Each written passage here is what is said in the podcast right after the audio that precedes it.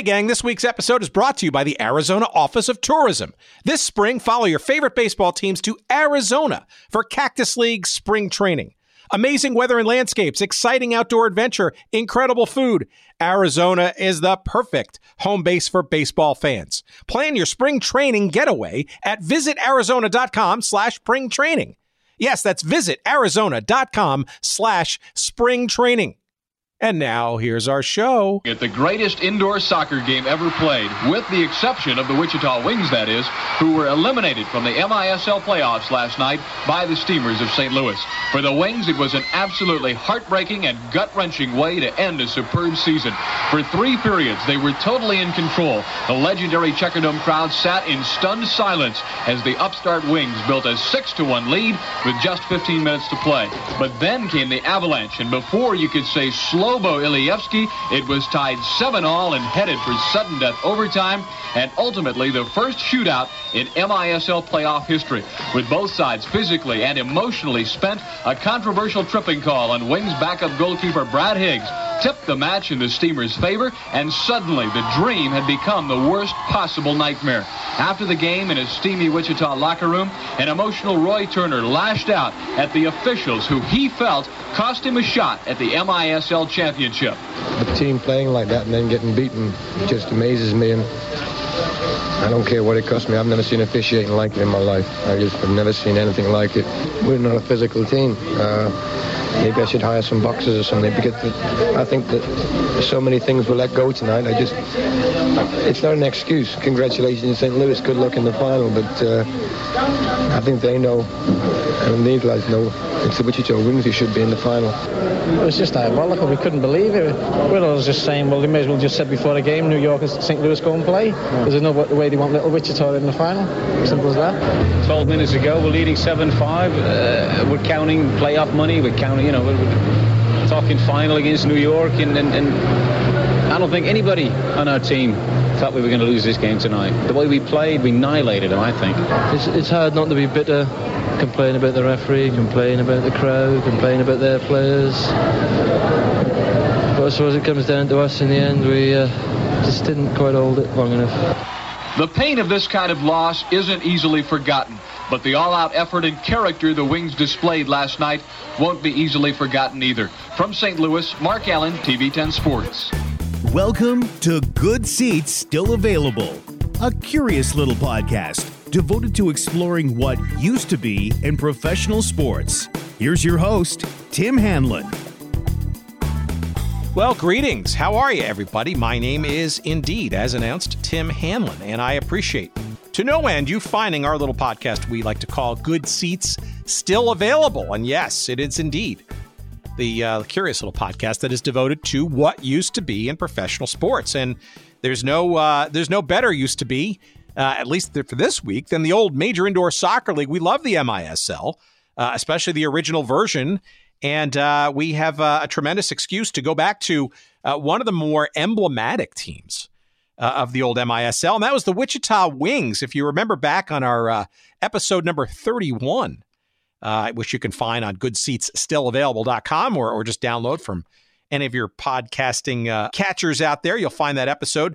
We had uh, Mike Romalis, who was uh, joining us again this week with his pal Tim O'Brien, and they wrote a book back in the day called Make This Town Big, where we kind of got into the origin story of the Wichita Wings. And you might remember in that episode, uh, there was uh, some not so subtle hints about the possibility of doing an actual documentary uh, about the Wichita Wings, perhaps uh, one of the longest lasting and uh, most uh, one of the most memorable teams in the MISL for numerous reasons. And indeed, that's what's happened. And come this uh, coming Saturday, uh, February 22nd, 2020. If you're listening to this episode as we drop it, uh, as we do every Monday morning, uh, this in this case, the 17th of, of February. If you happen to be uh, in or near the Wichita, Kansas metropolitan area, the movie is making its world debut. It's called God Save the Wings. Uh, it'll be at the Orpheum Theater. It is going to be quite the event, and a lot of the old Wings players and management and fans will all be there. If you remember names like Roy Turner and Andy Chapman and uh, let's see, Eric Rasmussen and Omar Gomez and Mike Dowler, Uh, let's see, cr- great names: Kevin Kewley and Hernan Chico Borja. Uh, let's see, Bill Kentling, the old general manager, uh, Frank Rasmussen, Kim Røntved, uh, Jorgen Christensen, Storm, and Norman, Norman Piper. I mean, there's just legendary names uh, that go way back into this team known as the Wichita Wings, and uh, it, it is a it's a it's a great opportunity to uh, remember again one of the more memorable teams in the the the short but amazing life of the major indoor soccer league, and we are just ecstatic to have producers Adam Knapp and Mike Romalis. part of the the contingent that the, the large contingent uh, the truly a labor of love across many, many, many great fans and uh, uh, memorabiliists out there.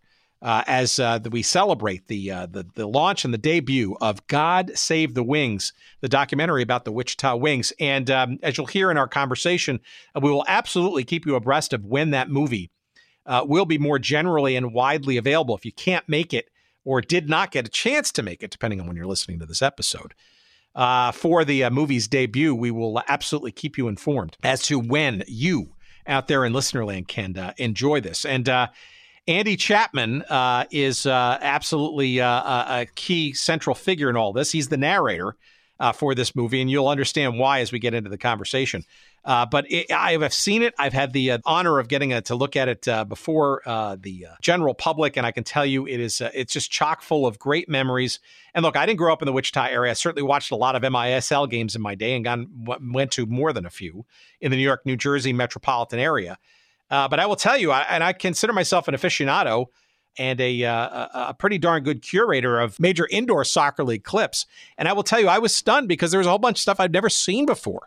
Uh, so there are a lot of great Easter eggs and uh, and and interesting memories and and a whole lot of clips that uh, I, I, assure you that you will not seen before uh, in this movie. And again, it's called God Save the Wings. And uh, run, don't walk to go see it when and if you are able to do so.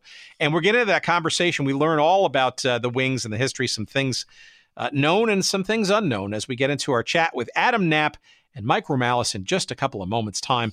And of course, that clip that you heard there uh, is probably emblematic of of the Wings story on a number of different levels. Yes, the, the Wichita being the by far smallest market in the MISL. Clearly, it's uh, a number of years where it became major league. Uh, and certainly elevated its status amongst uh, the big cities of San Diego and New York and uh, Cincinnati and St. Louis and others. And of course, St. Louis, the Steamers, uh, being perhaps the uh, the biggest and most uh, storied rivalries of the uh, the short life of the MISL. Uh, perhaps no better evidenced than the recap that you just heard from. arguably, maybe not so arguably, the most memorable and exciting and closest contested game in league history. That was on March 27th, 1981.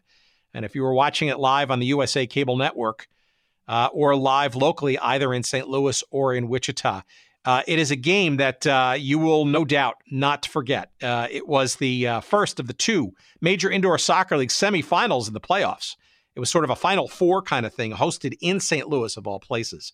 Uh, and it was the first ever MISL game to go to a shootout and uh, the more dramatic uh, game you will not find in MISL history. The full game is available; it's floating out there on uh, on YouTube. I don't think it's the USA uh, version. I do believe it was uh, one of the local broadcasters, either St. Louis or Wichita. I just don't remember which.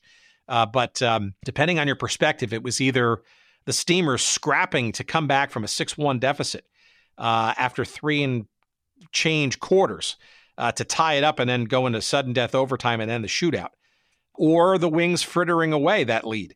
But uh, regardless of uh, of how you view that game, it was uh, indeed a game that uh, was quintessential, I guess, in sort of understanding the uh, the magic and the uh, the excitement that was the MISL. And you heard there in that clip, Roy Turner, the coach, Kevin Kewley, Hank Leotard, Mike Dowler, not so happy about how the game sort of transpired, and Mark Allen of KAKE Television back in the day remembering that uh, that report uh, years later uh, when uh, covering a game that the uh, the Wings were playing years later, and it is a memory, not just that game, but the team, the Wichita Wings, that is indelible. It continues to resonate in the Wichita, Kansas area, and frankly, among fans of the MISL and and uh, and beyond because the team was something else. It was a team that was an underdog uh, in an underdog city, in an underdog league, and arguably in an underdog sport. And uh, all of it is reminisced and in high quality form in this movie.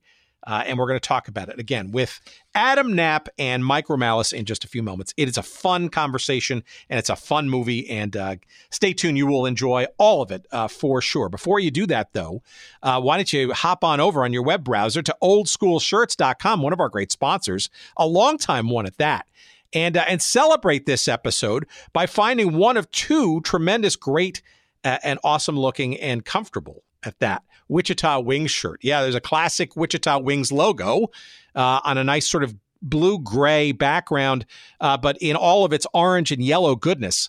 Uh, and yeah, that logo, if you uh, if you remember it correctly, a little bit of the Wonder Woman logo ish kind of look. Yeah, no doubt. Uh, if you're a fan of uh, that great hamburger chain called Whataburger, you know, there's a little familiarity there too. You will do no uh, worse than to uh, get a uh, your very own Wichita Wings uh, commemorative T-shirt there at oldschoolshirts.com. And also, too, you can find another shirt there if you were part of the Orange Army, which is the name of the the fan club and uh, just the amazing uh, fan base that uh, that Wichita had for their team. Well, there's that smart looking orange shirt called the Orange Army uh, as well for you there at oldschoolshirts.com. And uh, it is uh, which, whichever shirt you get. And by the way, it's not just Wichita Wings stuff. There's all kinds of great MISL memories there. You want a shirt from the Hartford Hellions or the Philadelphia Fever or perhaps even the uh, the New York Arrows or the Chicago Horizons. Remember them? Uh, they're all there for you and then some. And by the way, it's not just MISL and soccer. It's all kinds of great sports and frankly, all kinds of great cultural remembrances, whether it be a bar or a restaurant or a movie chain or a theater, perhaps a, a radio station or television station of your, all of those things and more. And they make more of them all the time at oldschoolshirts.com. And there's just a treasure trove of great stuff. And of course, we've got a promo code for you there. Make sure you use the promo code Good Seats and enjoy 10% off each and every one of your purchases uh, when you go there and shop early and shop often, as they say. Oldschoolshirts.com. Again, promo code good seats uh, for 10% off all of your Wichita Wing shirts or any other shirt for that matter that you get. And uh, we thank our pal PF Wilson in Cincinnati uh, for his continued support of our little showgram. And uh, well, let's uh, let's move right into it, shall we? For this week, our conversation as we get into the MISL's Wichita Wings and the movie coming up. God Save the Wings. Here they are, two of the producers of said film, Adam Knapp and Mike Romalis. Here's our conversation we had just last week. Please, as always, enjoy.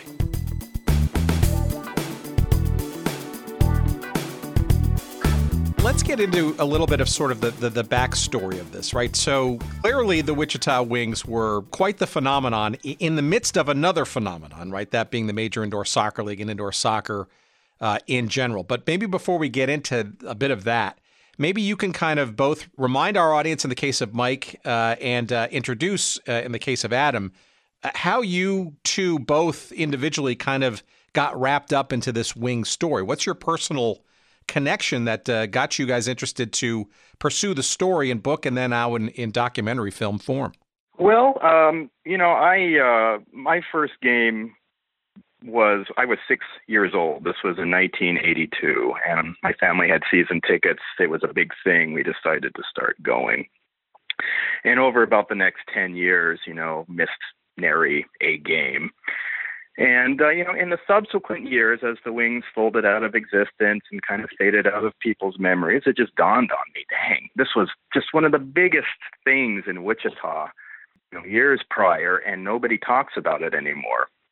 And so, fast forward, um, about four years ago, Tim O'Brien, one of our producers, he and I put together the book Make This Town Big, the story of Roy Turner and the Wichita Wings, to really revisit that golden period of the 1980s uh, with the Wings. And uh, as you said, Tim, during our interview at that time, you know, we had mentioned it was kind of a pipe dream at that time to turn this into a film. And uh, through just one of those things, you know, you meet people, you know people through people. Uh, Tim became acquainted with Adam, and Adam had just completed a film with our co-director Kenny Lynn, called Out Here in Kansas, and Tim O'Brien uh, suggested to them we should do a film about the Wings, and that was well getting on over three years ago, and so here we are with God Save the Wings. And Adam, I'm sure the uh, the allure of uh, millions of dollars of riches was uh, also part of the mix. No? oh, of course, yeah, it's written in our contract, I think. yes. Um, no, I, um, you know, independent filmmaker. We we um, had just started our our circuit with out here in Kansas, and um, Tim approached me, and T- Tim did not know this at the time, but I was a, a, a child of the '80s as well, and um, lived. I was a country kid, but uh, we went to our share of Wings games, and um, you know, it was such a just such a unique slice of you know not only history in Wichita but across the country of um, of soccer, and um, I just thought it would be really cool to, you know, bring this book to uh, a, a venue that or medium that you know emphasize the images, emphasize the colors, because um, it was a very colorful league, you know, literally and figuratively, and it was just a natural uh, progression, I thought, to to document this because you know it it was very real, it was very big, and I didn't want history to forget it. You know, I, it, we we've done a ton of different topics around teams and leagues no longer around, and, and a lot of it, not all, not all of it, but uh, there certainly is that that overlap many in many instances around, especially boys of a certain age uh, who are now are older men, right, who have sort of uh, crystal clear memories in their you know, formative years when they're sort of much more alert to sort of the things that are going on around them, uh, the things that they're first introduced to at the time, such as pro sports. But uh, I think there's a little bit of that maybe uh, in your respective stories here. But uh, maybe you can kind of sort of frame for our audience, those outside of, of Wichita or even of the old Major Indoor Soccer League, probably not, it didn't dawn on you until years later just how unique a window uh, this was, but maybe the story of, of why it was so important for a city like Wichita, which really hadn't had a pro franchise of any sort ever, right? Nor the state at that time. Yeah, I mean, we are we are kind of in a college basketball part of the country, um, college football. Uh, Wichita has always had minor league baseball, so it's not that we were um, unfamiliar, you know, to going to sporting events, but when the Wings came around in 1979, um, soccer was, I mean, it was relatively visible. You know, Pele was was still playing or getting close toward the end of his career. But then this new form of soccer was invented and came to Wichita. And it took, I guess, a couple of years uh, to get that real following. But, you know, I, I to this day, I tell people it just it really just took one game to make a new Wings fan. And so between the action on the field, the personalities, you'd see them on TV, you'd see them everywhere. This thing just kind of kept growing. And these guys just kind of became our our new citizens, our naturalized citizens, if you will. And uh, yeah, like you say, this was you know, we didn't have Major League Baseball. We were never going to be that kind of a city, but uh, this window of indoor soccer being what it was in the early 80s, uh, we definitely, uh, the timing was in our favor. And I really took it for granted at the time that, you know, this league and this team was going to be around forever. You know, I had a favorite NFL team, baseball, basketball, and the Wings were my soccer team and Mike Dowler was my favorite soccer player and still is. yeah. Um, so we, you know, it's just one of those things that you you think is going to be there when you're 50 years old, and um, of course the very nature of this podcast, I suppose, is um, you know things things don't always last. Well, in addition to that, though, too, right? This isn't this just getting a, a pro sports team, right? This is getting a, a pro sports team in a in a professional sport that is soccer and, and, a, and a particular brand new flavor of it called indoor soccer. To to the extent that you can recollect, how how do you get you know hooked and or interested in this in the first place? Was it the hey, this is a top tier pro league, or so we're told, or was it sort of the excitement or the newness of of a sport that was you know frankly new to many people, even big cities? You know what what were some of the essences, if you will, of of why you found yourselves going to these games? I, I Well- think for me it was just the name recognition. Um, you know, these guys were household names in Wichita. They were here year after year. Many of them made their home in Wichita. And in addition to that, the you know, just the fanfare before the games, the the, the lights and the and the you know the fireworks and and all that stuff. I'd never seen anything like that before. The NBA wasn't wasn't doing that at the time and neither was anyone else. Um, I think the MISL is largely responsible for, you know, a lot of that pre-game um, fanfare that we still see today. And one of the other things, and we do make this point in the movie, is that this was really one of the first times that a vast majority of the crowd was made up of, of women.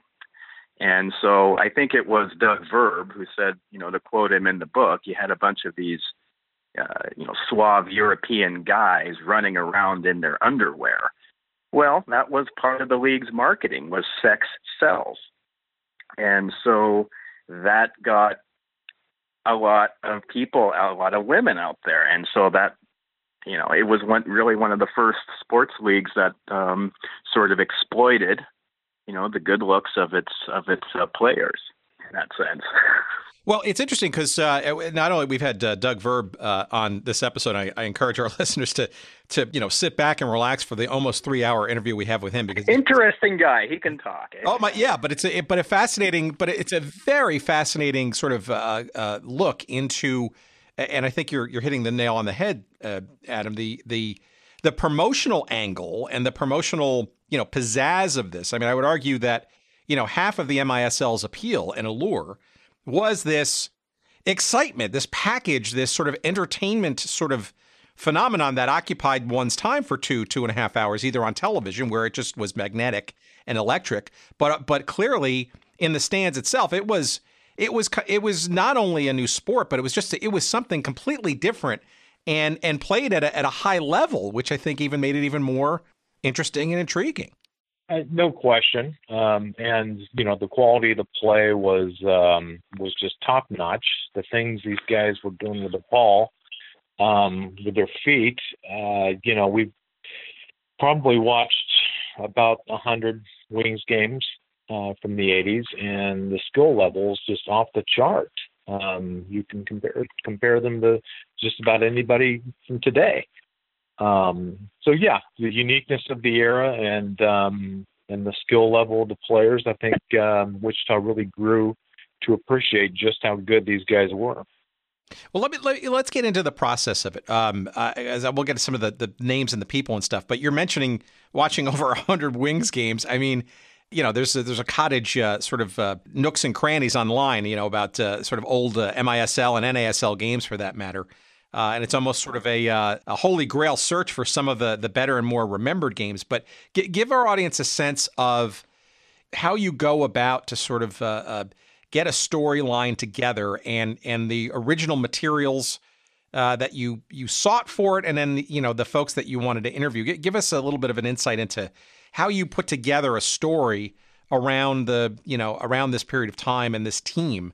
I, I can't imagine it was sort of you know the easiest thing to find all the people involved and all the great archival material off the top of your head.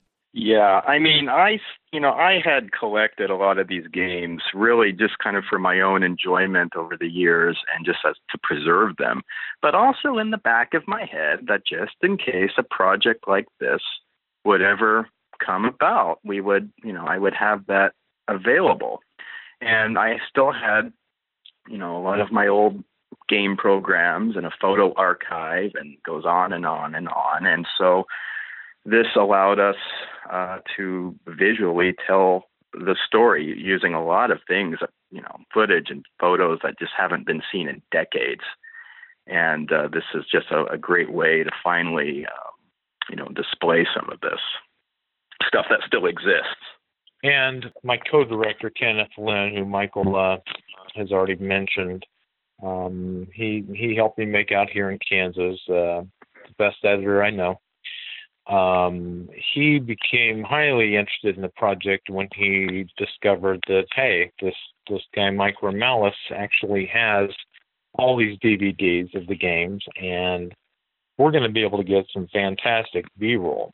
Um, but it's going to take a lot of watching uh, 30 year old games, uh, you know, spending our Saturday nights and our Sunday mornings, um, you know, watching watching everything. And we we we sat through some some games that were uh, not considered classics, put it that way, but just that just that one little moment that can be used in the film, um, it made it worth it. So, um, you know, putting together a narrative for this, we we start to go chronological a little bit. Um, you know, as far as the the birth of the league and how Little Wichita managed to get itself into this uh, major market uh, conference. And uh, you know, we introduced the players, um, some of whom were real were real characters. Um, kind of give them a background, and and uh, it's just no no question uh, and it's just kind of a ride from that. We we we edited the whole thing down to an hour forty minutes, and um, it's I think it's a, a really really solid 100 minutes.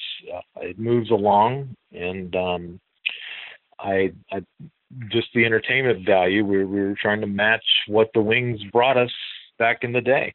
I will tell you, having seen it, I, I it's it's it's tremendous, and, and I'm you know I, I am giddy because you know folks who haven't seen it yet. There there are I mean, and I consider myself somewhat of a an obsessionist, I guess, when it comes to old clips and the YouTube stuff, and you know discovering of of new games and, and clips and whatnot that have uh, you know not been surfaced uh, previously. And I, I, I was floored by, frankly, uh, how much I had never seen before. In particular, including sort of at the outset, as you sort of uh, to the uh, uh, uninitiated, sort of introduce a little bit of what this uh, uh, somewhat eccentric sport of indoor soccer is. there's there's a clip, and I don't want to give away some of the stuff here, but there's a clip that I've never seen, and I wonder if where you got it and or if it's the first ever. is this little intro with Jim Karvellas and Terry Leiweke uh, introducing sort of this sport. I, I wonder, was that the first ever ML, MISL game? I have to think now. I I can't remember if that was from. I think it was a league promo, and um, and I, I'm trying to remember where that one surfaced. But but yes, it, it once it was just you know it was perfect because it was kind of scratchy and vintagey looking, and it was a great way to initially kind of bring the viewer into you know the relatively simple idea of of indoor soccer and how it's played, and right down to how the the field is set up. But yes, to your point, it, it was yeah, I, it's it's amazing footage, and I have to say we've watched a lot of footage, but as a long time you know Wings fan, historian, or whatever, I I I too get giddy anytime I see something that I have not seen related to the old MISL. One of our initial ideas was to um, make this film kind of uh, kind of incorporate some scratchy, grainy VHS like effects as if you were watching a VHS tape, but uh, as it turns out, that was completely unnecessary. Yeah, we didn't need any special there. effects. Well, so how do you? I, I, guess from a process perspective, how do you, how do you, if you will, upgrade or uh, upconvert uh, those things to make them at least, you know, more consumable and watchable, sort of in a modern digital sense? Is it was that a challenge, or did you have a process that you perfected? I mean, don't well, give any secrets. Yeah, I mean, a lot of it was um, if you have a VHS tape, it's you know you can usually it's not that hard to convert it digitally. You know, we, there's a place here in town I just take them to. They do good work. And uh, so once you have it on a DVD, then you can upload it to your computer, and then you can just do whatever you want with it. You know, take whatever clips and you know, just put it anywhere that you want. It's I, it's we're taking 20th 20th century technology into the 21st century and manipulating it, but it's uh, but it's it's amazing what you can do with it.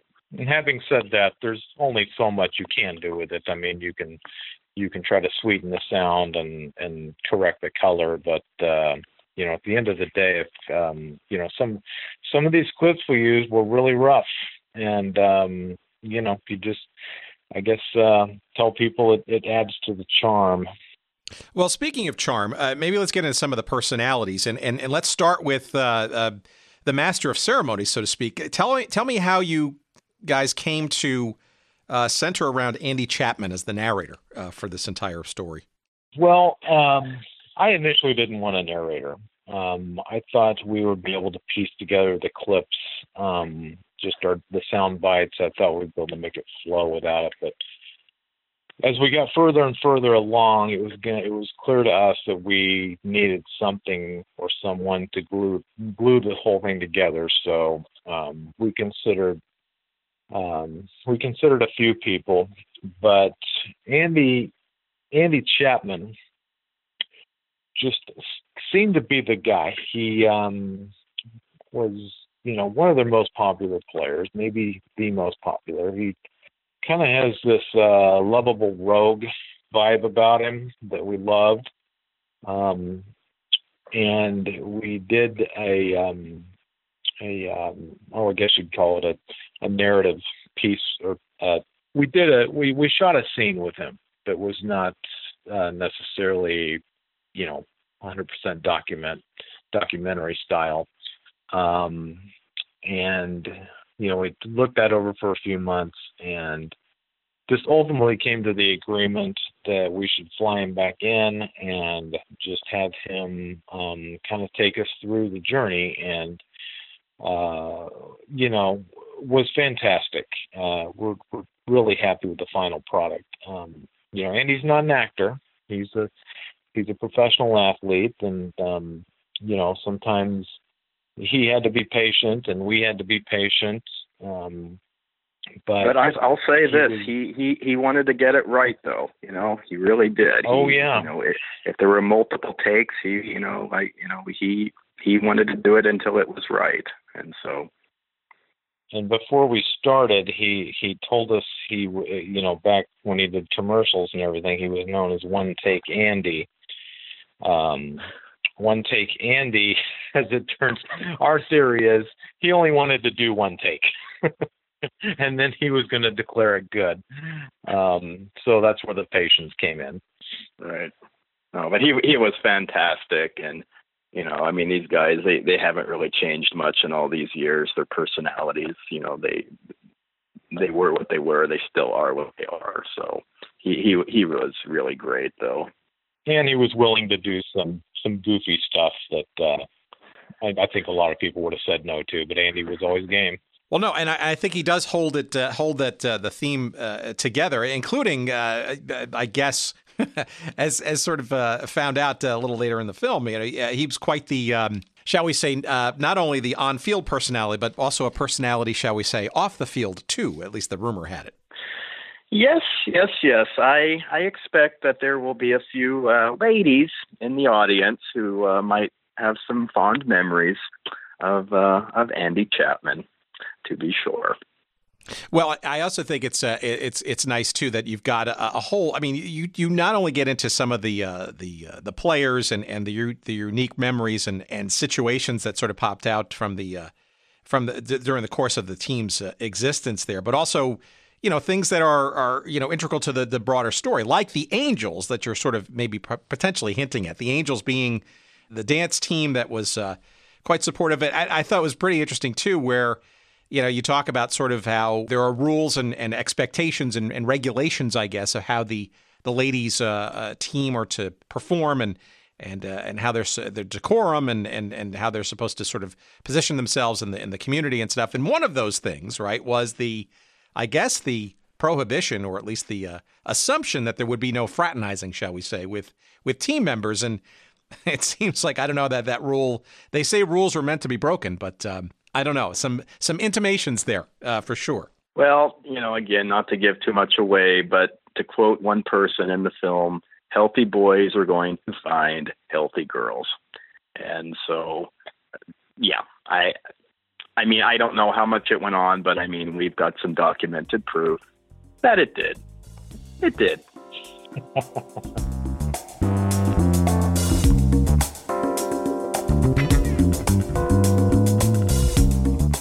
All right, what's this? The Arizona Office of Tourism spring training. Oh my God. Hey, this spring, follow your favorite baseball teams to Arizona for Cactus League spring training. Amazing weather and landscapes, exciting outdoor adventure, incredible food. Arizona. It's the perfect home base for baseball fans. Follow your favorite baseball teams to Arizona for Cactus League spring training. 10 stadiums, 15 Major League Baseball teams, and 75 degree temperatures. Ah, awesome. And all 10 stadiums are in the greater Phoenix area, all within 50 miles of the city.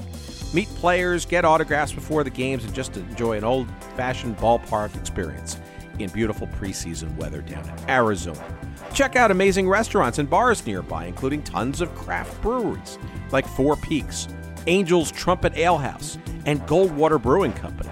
Enjoy live music from local and national artists, and explore museums featuring everything from native heritage to modern art to musical instruments from around the world and more. Arizona is known for its incredible landscapes too, as well as thrilling outdoor adventures. So hit the road and explore Arizona's urban centers or ghost towns or artsy communities or quirky outposts. You can hike, you can bike, you can take jeep tours, hot air balloon rides, skydiving, jet skiing, or just taking in a good old fashioned sunset. No matter what you love to do, Arizona has you covered. Check out must see destinations from your bucket list like the Grand Canyon, Monument Valley, Horseshoe Bend, and even the great Old West city of Tucson. Bringing the kids along for spring training? Hey, Arizona's a fantastic destination for families too. Family friendly resorts and hotels offer plenty of fun for kids of all ages, from water parks to horseback rides to games and activities. Arizona also has tons of stuff for kids to do and see, like wildlife parks and science museums, aquariums, and even dude ranches. So what are you waiting for? Plan now for your spring training getaway at visitarizona.com slash spring training. That's visitarizona.com slash spring training. Hey, and don't forget, send us a postcard.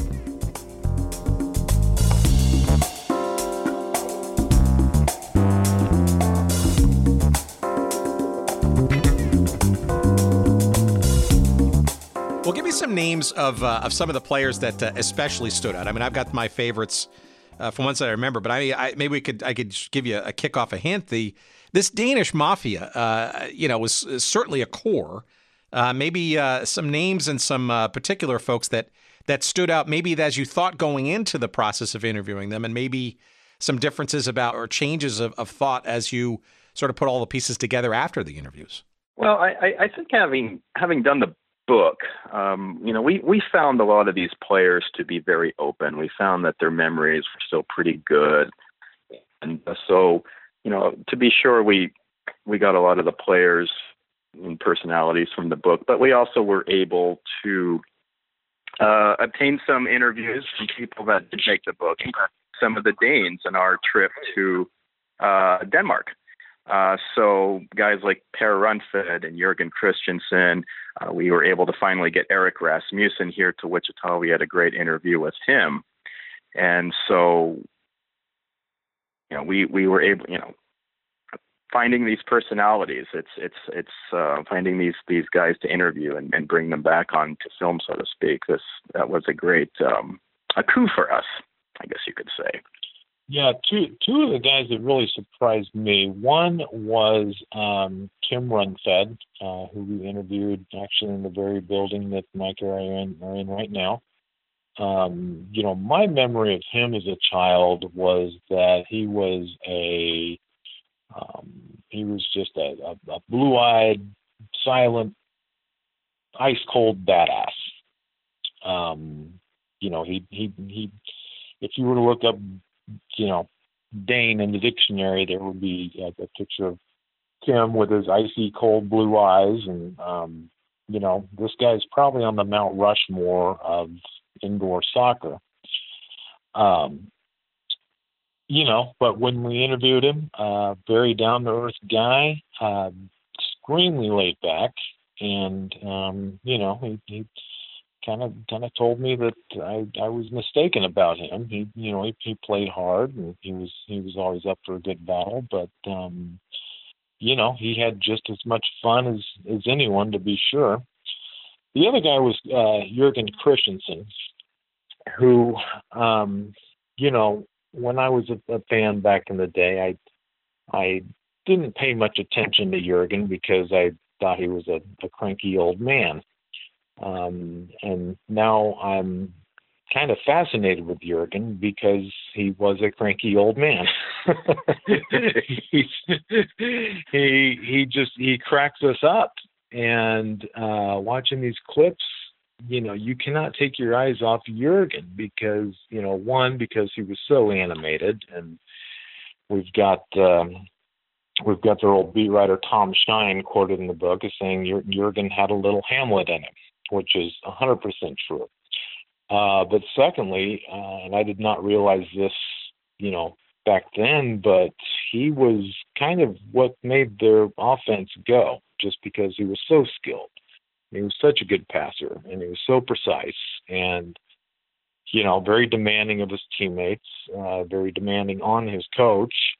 Um, but you know, for sure, he's he's one of the best characters in the movie, and um, I was are, are maybe maybe you know one of the probably the best interview we did in Denmark was when we went to his home and um and he's still a cranky old man.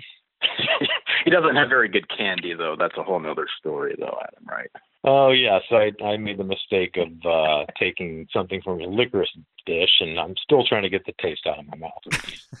Uh, well, it's interesting because uh, to a player, and frankly, uh, and others too. Uh, there, you've got a, a, whole smattering of people. Everybody from, you know, Bill Kentling, who's obviously very integral to the story, to, uh, you know, people who are part of the promotion and or the broadcasting uh, side of things. And every, but but to a player though, it seems that either through well a great selection of your of your interviewees or uh, or maybe you truly were onto something. I mean, it, it feels like there was uh, you can you can hear it and see it in the in the dialogue, uh, and even in their facial expressions. A uh, I don't know, affection is is maybe almost too too weak a word. It almost feels like it was a, a, a nothing but but fondness and of memory. Uh, it seems, and it comes out, I think, not only in the film but in, in the conversations that you have with these folks. You know, I, I'm of the opinion that you know when a lot of these guys started playing you know, and that would have, in a lot of cases, it could have been, you know, in the early 70s. I I can't imagine any of them would have imagined having ever played a type of soccer in front of the types of crowds in the middle of North America, you know, when when they began playing. And so, you know, I, I think that these years, it made such an impression on them. And uh, to you know, to your point, you know, it their memories and their expressions, their their it it really does in a lot of cases uh, come out in the interview, and um, you know, in a lot of you know, it, it just so happens in a lot of cases we had great footage to follow up some of their quotes. In fact, sometimes you'd almost think that we were feeding them lines because, you know, the the footage or the image that we would have was just so perfect uh, to you know to the quote.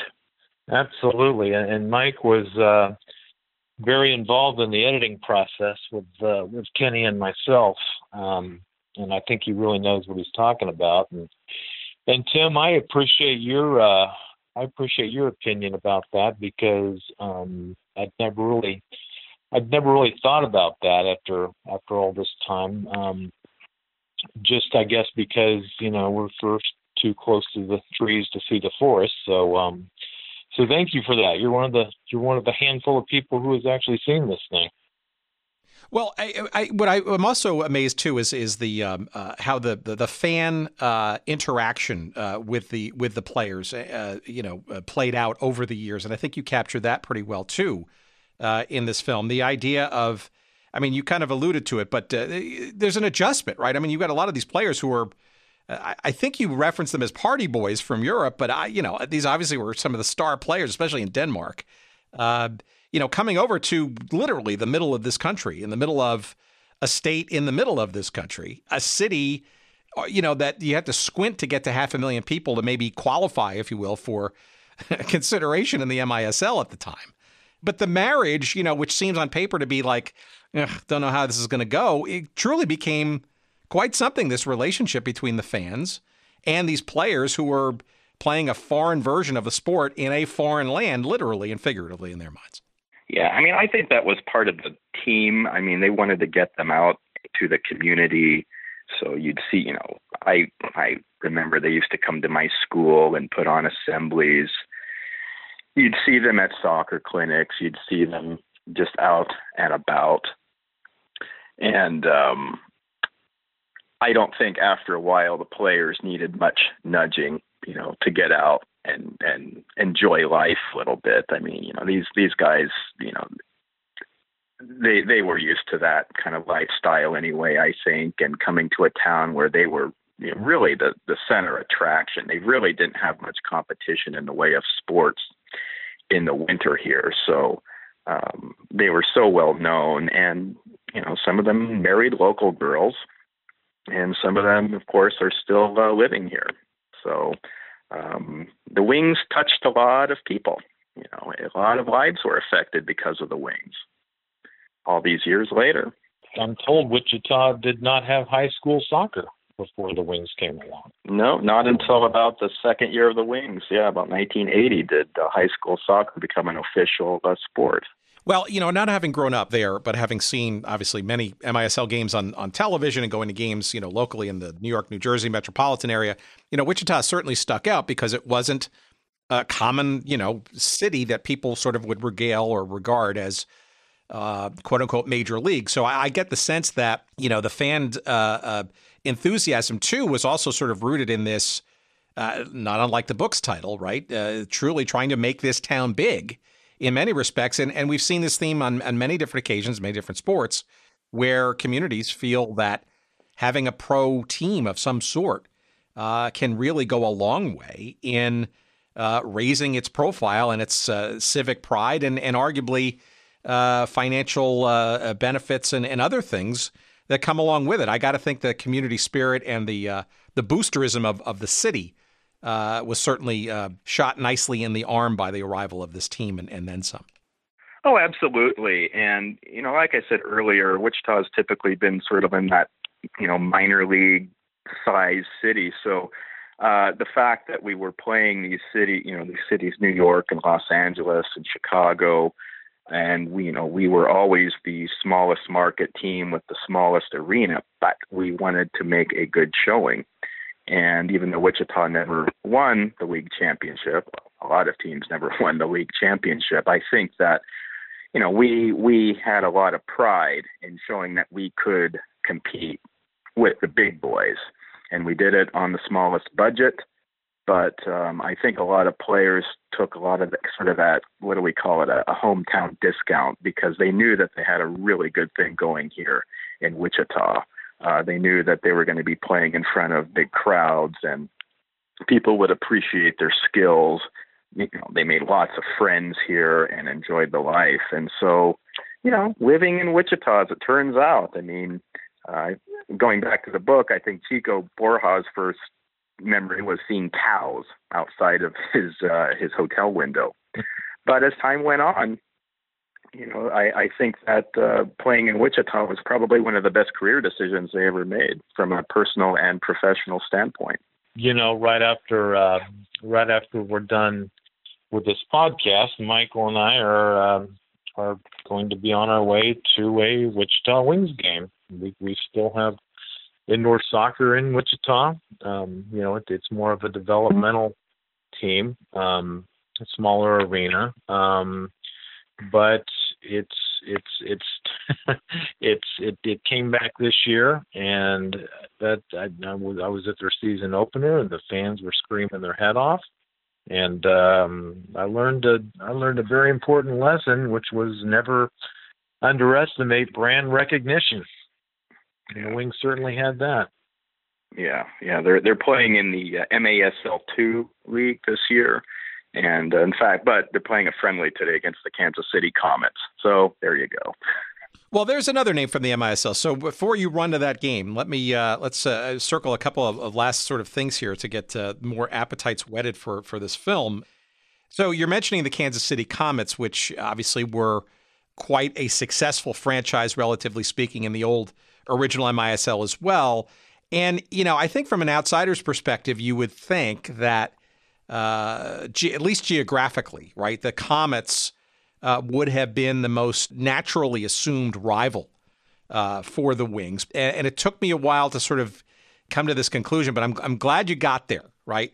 Which is this team called the St. Louis Steamers, which wound up becoming truly the nemesis of this Wichita Wings original franchise.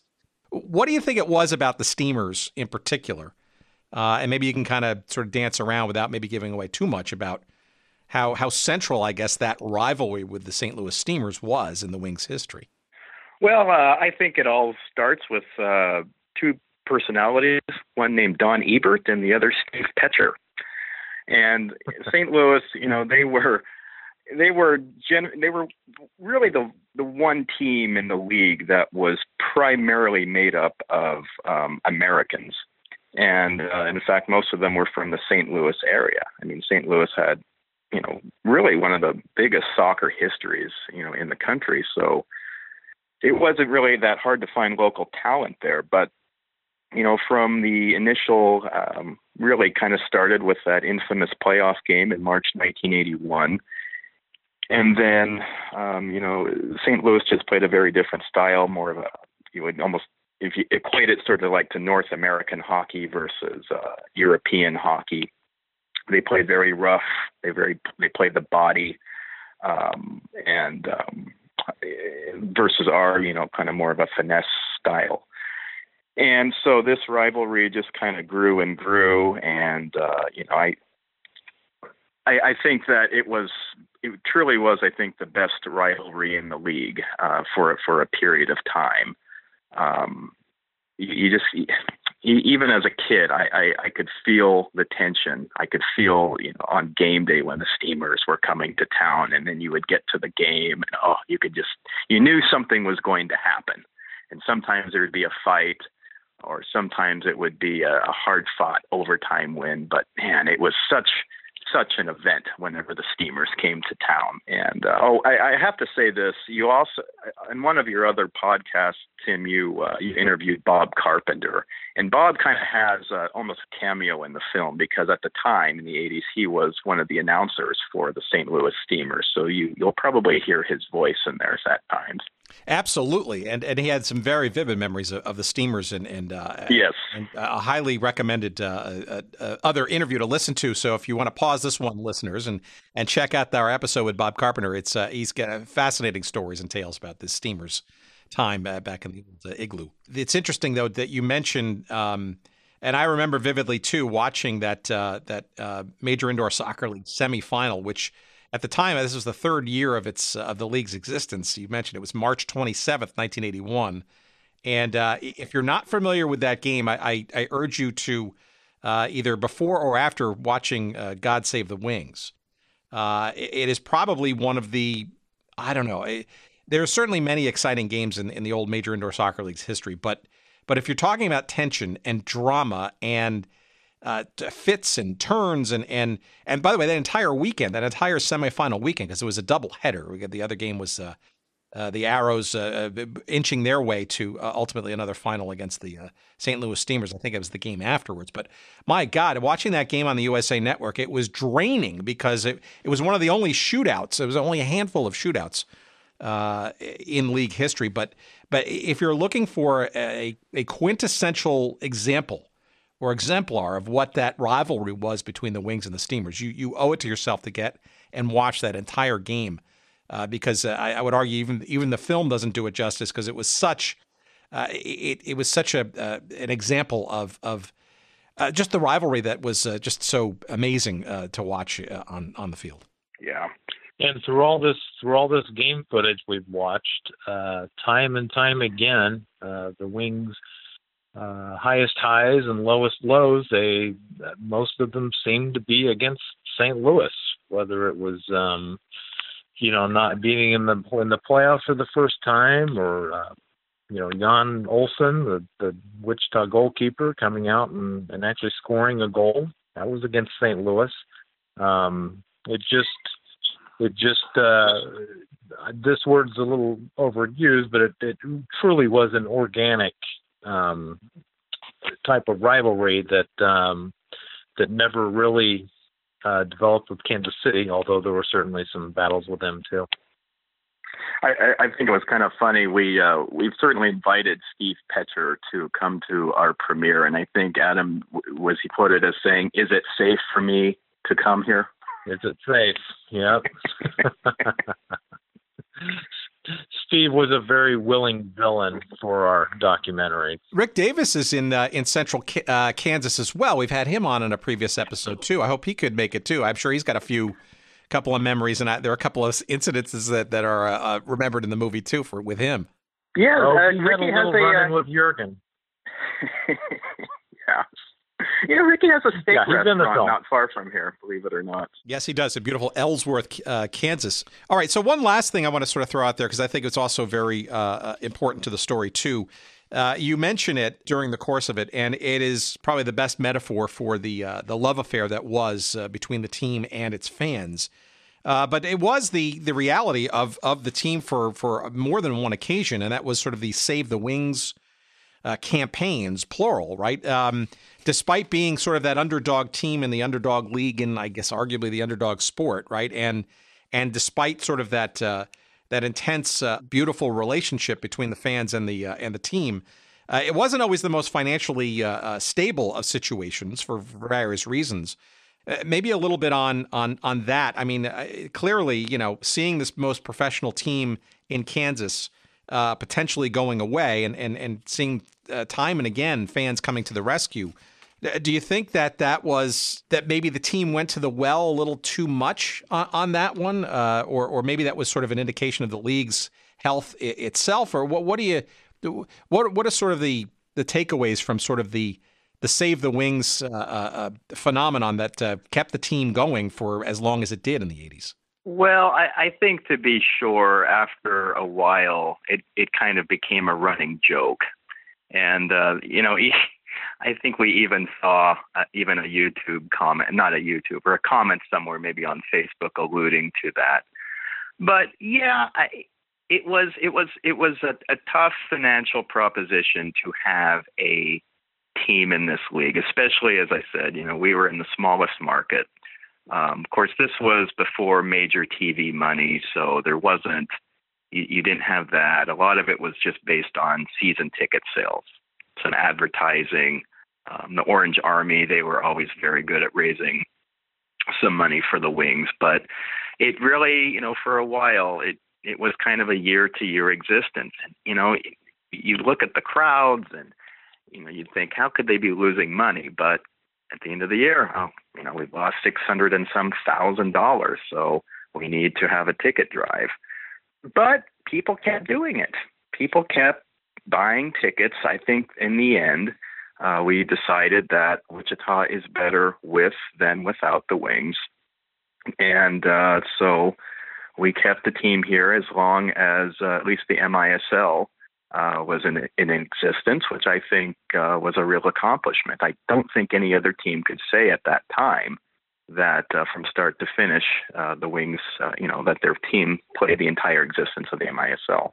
Well, no, and and the successor of the NPSL, and and and and now arguably uh, the Wings' name coming back and whatnot. So I mean, it, it's it, it's to me that's that's part of sort of not only the history but also sort of the um, you know sort of the the the bigger story about all this, right? The, this is a, a team that is uh, still fondly remembered and arguably is still very much part of the fabric uh, of the sports landscape in in the Midwest and in, in Wichita in particular. And uh, I think my guess is that's why you're getting such a uh, a warm and probably uh, soon to be overwhelming response to this film when it debuts, because there is that not only memory but also, frankly, some legacies that have uh, come out of of this team that wasn't just a a come and go kind of situation.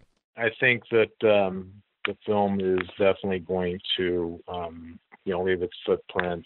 I think um, a lot of a lot of young people are going to watch this and, um, you know, kind of be blown away. I hope. Hey, while I had no idea that this was such a phenomenon in Wichita, not only with sports, but you know, it crossed over into you know, which Wichita social pages. It was a uh, you know pop culture phenomenon in the 80s.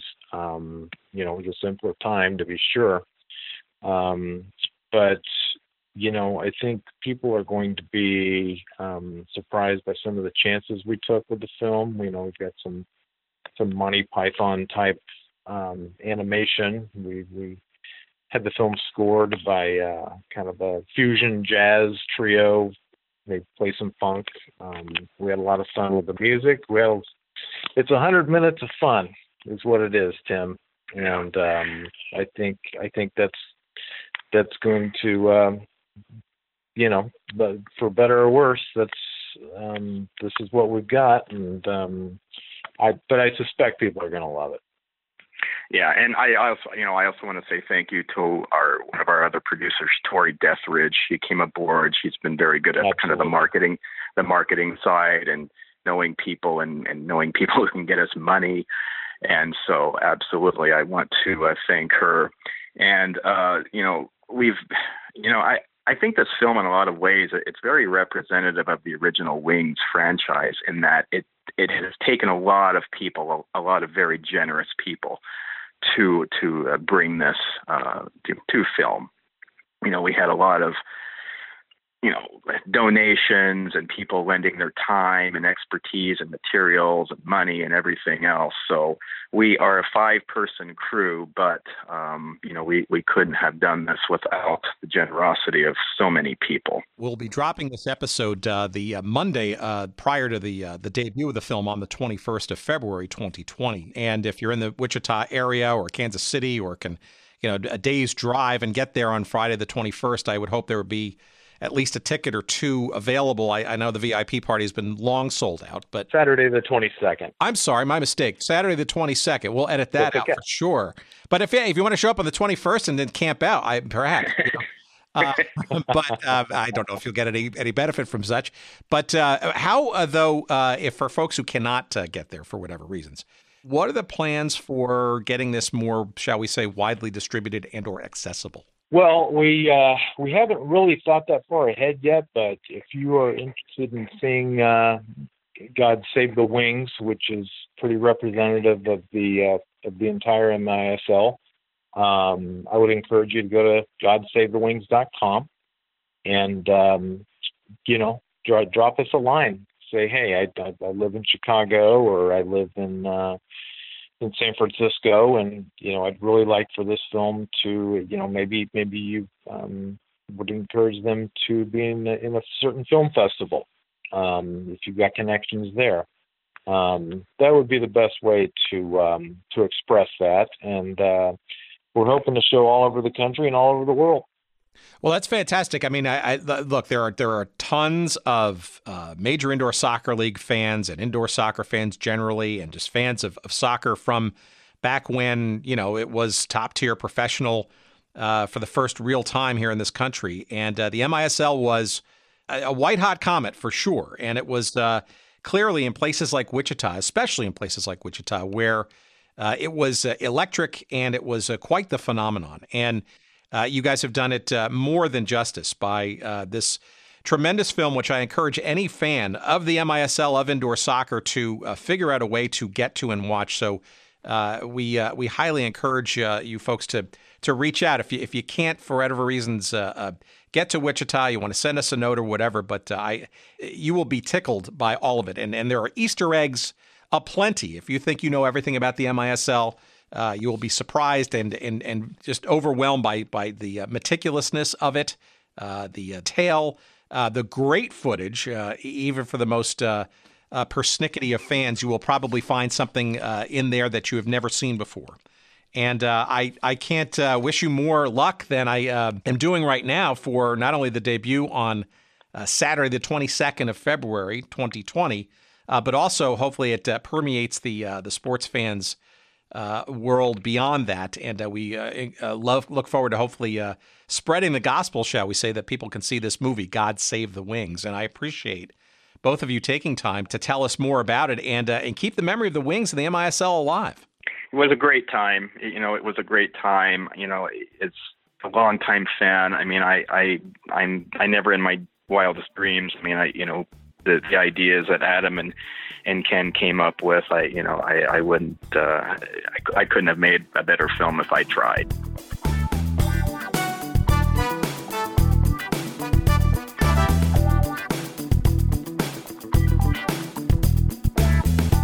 All right, our thanks to Adam and Mike. And the movie, again, is called God Save the Wings.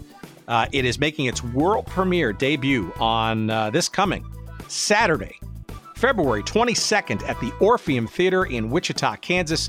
If you are listening to this episode uh, the week we drop it uh, on the 17th of February and onward, uh, you still have a chance, hopefully, to get some tickets. Uh, find out more about that and such at GodSaveTheWings.com. And of course, if you're listening to this episode after the 22nd of February, uh, make sure you uh, head over to that website to find out when and where and how, frankly, the uh, movie will be more widely available and distributed. Uh, as you heard the, the guys say, that the intention is to have it much more uh, widely uh, dispersed. And there are plenty of MISL and indoor soccer fans out there that would love to see that movie if they even if they weren't fans directly or residents of Wichita. And uh, we'll, of course, try to keep you abreast uh, uh, through our channels as well, not only on our, our little show here verbally and orally, but also uh, on the website too, that uh, is devoted to our little show. That's goodseatsstillavailable.com. Of course, that's the place where you can uh, enjoy all of our previous episodes, 150 some odd at this, this point and more to come. And it's a good place to also orient your friends who have no idea about the show, but you're, you're telling them about them. We appreciate that to check us out and uh, you know pick an episode or two that they might enjoy, and then maybe add us uh, or add uh, the show to uh, their feeds as they uh, go through podcast We appreciate that. Uh, we appreciate you following us on social media. You'll find us on Twitter at Good Seats Still Available. No, excuse me, that's our that's our Instagram. That's Good Seats Still Available at Good Seats Still Available. That's us on Instagram. There, got that straight. On Twitter, we're just at Good Seats Still. Yeah, at Good Seats Still. That's that's us on Twitter. Uh, on Facebook, you'll find a page devoted to us as well. Uh, what else? Let's see. You can on our website, uh, you can find our little link to our email newsletter. You can sign up for that. Why don't you? And if you want to just send us some good old fashioned email, hey, you can do that too. Our address is hello at goodseatsstillavailable.com. Uh, what else? Yes, Jerry Payne. Jerry Payne, the good doctor. We can't do our show without him. Uh, he puts all of our uh, collected pieces together and does a fine job and then some and we appreciate his services as well, as always. And uh, we appreciate you, of course, for listening, uh, not only this far, but just generally. I'm, I'm just, uh, I'm humbled, frankly, at just the uh, thousands now of listeners, many thousands of listeners that are uh, dialed into this show, have added it to their feeds. Uh, and frankly, not just in the United States and Canada, but all over the world. And I, every, I'm talking every nook and cranny, every corner of the globe. It, it's just, it's unbelievable who listens to this show. And uh, I can't thank you enough uh, for doing so, for recommending it to your friends, adding us to your feeds, and uh, and you know leaving us a rating and review once in a while where you can too. all of it uh, just really helps. And uh, we are heartened by uh, by your listenership and your fandom, and we appreciate it to no end. Uh, and uh, to no end, of course, is this episode. We are going to now leave you, of course. We can't leave you hanging. We got to leave you with a theme song. And of course, the Wings have not disappointed. Uh, and we leave you now with Go For It. Yes, the official theme song of the Wichita Wings as we take you out. Enjoy the movie, everybody, and uh, we'll see you next week. Bye bye.